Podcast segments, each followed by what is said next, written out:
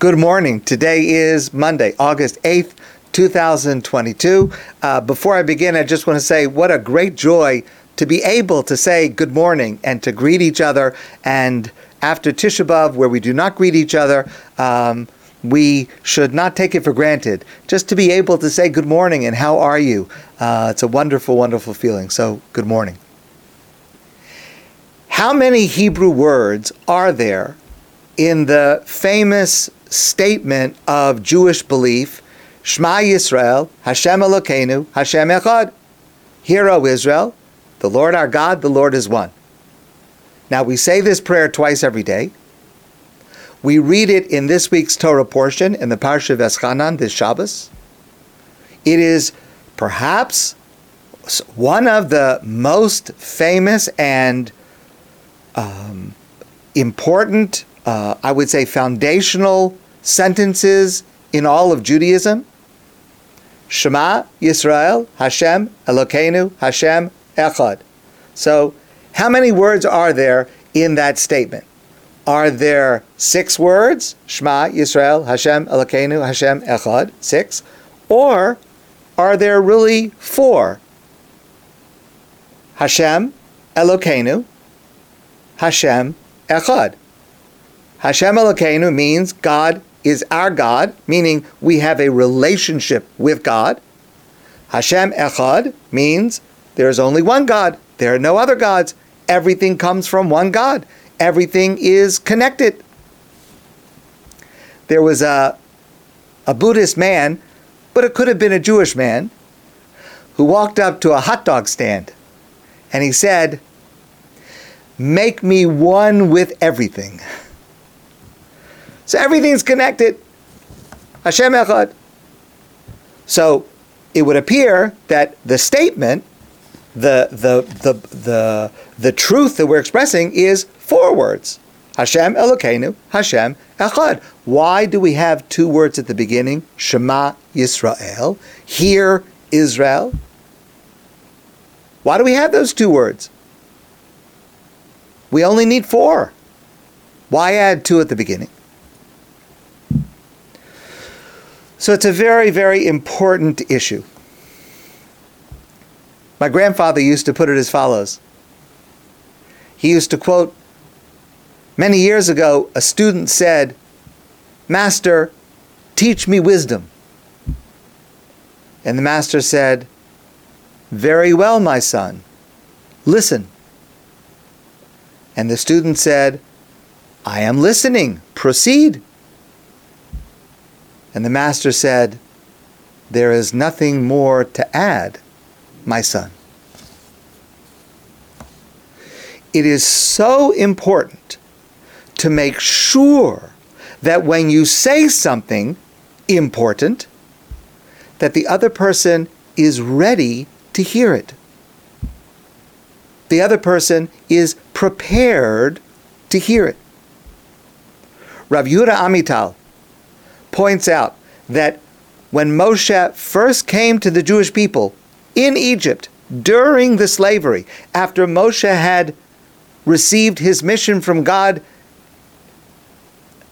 in the desert at the burning, at the burning bush, Moshe's first speech to the Jewish people he said to them, he came back to his, his people in Egypt and he said, We're going free. God's going to take us out of slavery. We're going to Eretz Israel, the land of Israel. We're going to become a holy people and we will enlighten the world. And the Torah says, V'lo sham'u Moshe. They did not hear what Moshe said. Mikotzer ruach, from their narrow spirit, their constricted spirit, umeavoda kasha, and from the difficulty of the burdensome work, from the slavery, from the persecution. They heard the words, but they couldn't absorb Moshe's message. They couldn't internalize what Moshe was saying. And this has so many practical applications. For example, just to take one, it's very important for family members to go with a loved one to an important doctor's appointment where there may be important information because we know, and by the way, there's research, there's evidence that shows this. When a patient is meeting with a doctor and the doctor, God forbid, has to give negative news, very often after the first sentence, the patient doesn't hear. Much of what the doctor will say afterwards, what's going to happen, what we're going to do, what the plan, what are the chances, etc., all of that is not absorbed because the patient just heard the first line and can't internalize the rest. It's necessary for a family member to be there to be able to take notes, to ask questions, to get all the details, to remember exactly what was said because the patient very often will not. Did you ever happen, did this ever happen to you? Did you ever say to someone, Can I ask you a question? And the person answers, Well, you just did. There's always a smart aleck who will, who will say that. Well, you just did. But the Talmud says that is what we should do all the time. That is considered polite. And when I say to you, can I ask you a question? What I mean is, is this a good time for me to ask you this question? Are you able to focus on what I'm going to say? And that's why we say, Shema Yisrael. Listen, Israel. Hashem Elokeinu, Hashem Echad. This is really important. This is perhaps the most important religious statement we're going to make. So, before we say it, get ready, focus, remove distractions, and that's why, by the way, we cover our eyes when we say this line of Shema Yisrael. This is really important. You got to focus. Don't be distracted. So, first we say these words Shema Yisrael. Listen, get ready, focus, remove distractions. Now, once you're ready, Hashem Elokeinu, Hashem Echad. This is such an important lesson in every area of life, in every relationship that we have so important in our relationship with our parents, with our children, with our spouse, with our friends.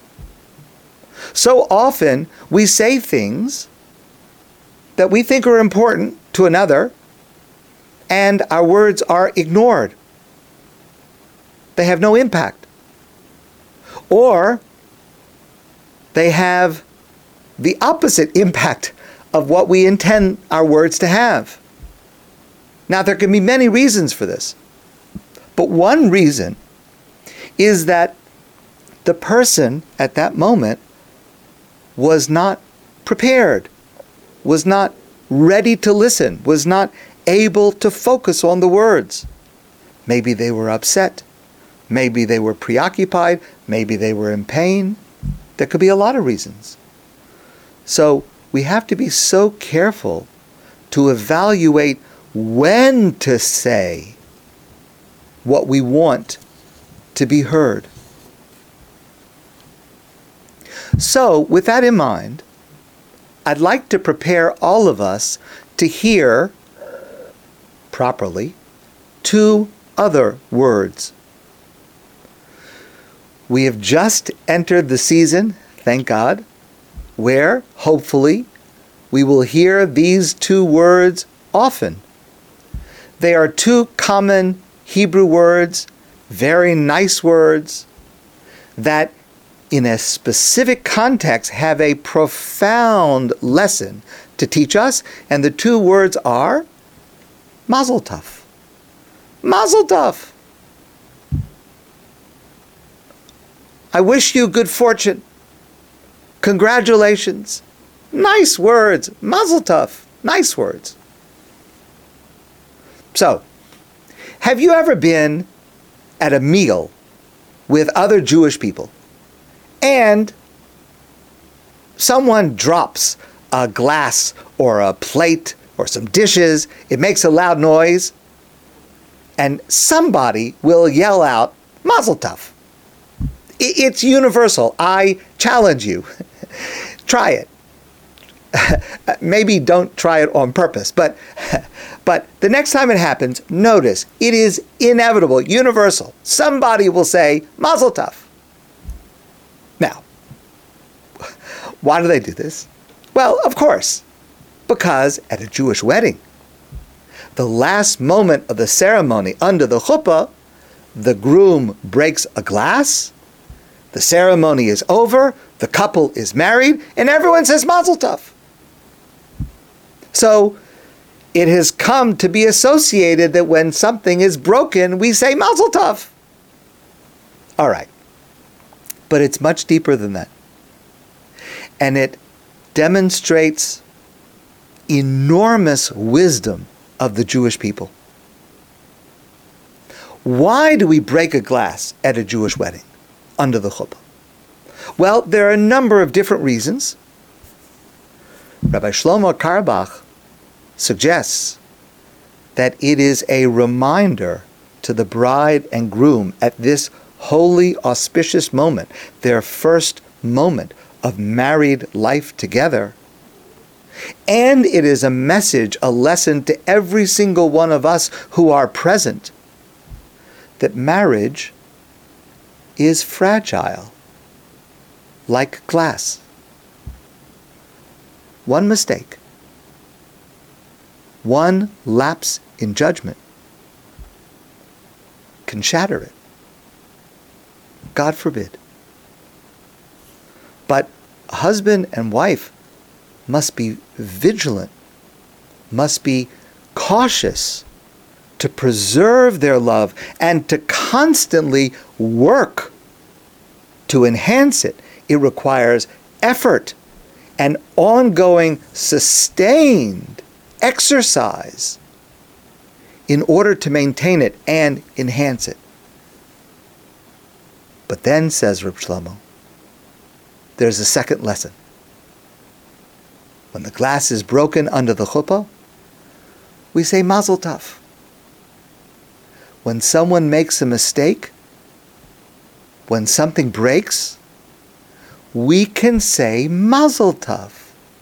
We can clean up the mess we can go on with the celebration. Whatever is broken, we can fix it. Of course, within reason. There are exceptions. But in general, we can fix it. We can go on with the celebration. We can decide when and how to respond or not to respond.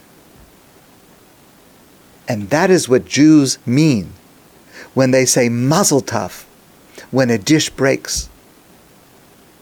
What they mean to say is, it's not the end of the world. Don't worry. Okay, you broke some glasses. It's okay. Celebration will continue. We'll clean up the mess. It's going to be okay. And that's the final moment of a Jewish wedding. A final crucial lesson for a happy marriage, for a happy family, for happy relationships.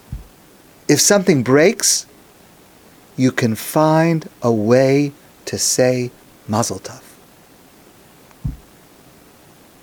So be ready for what the message is. That's the lesson that we learn from those first two words, Shema Yisrael.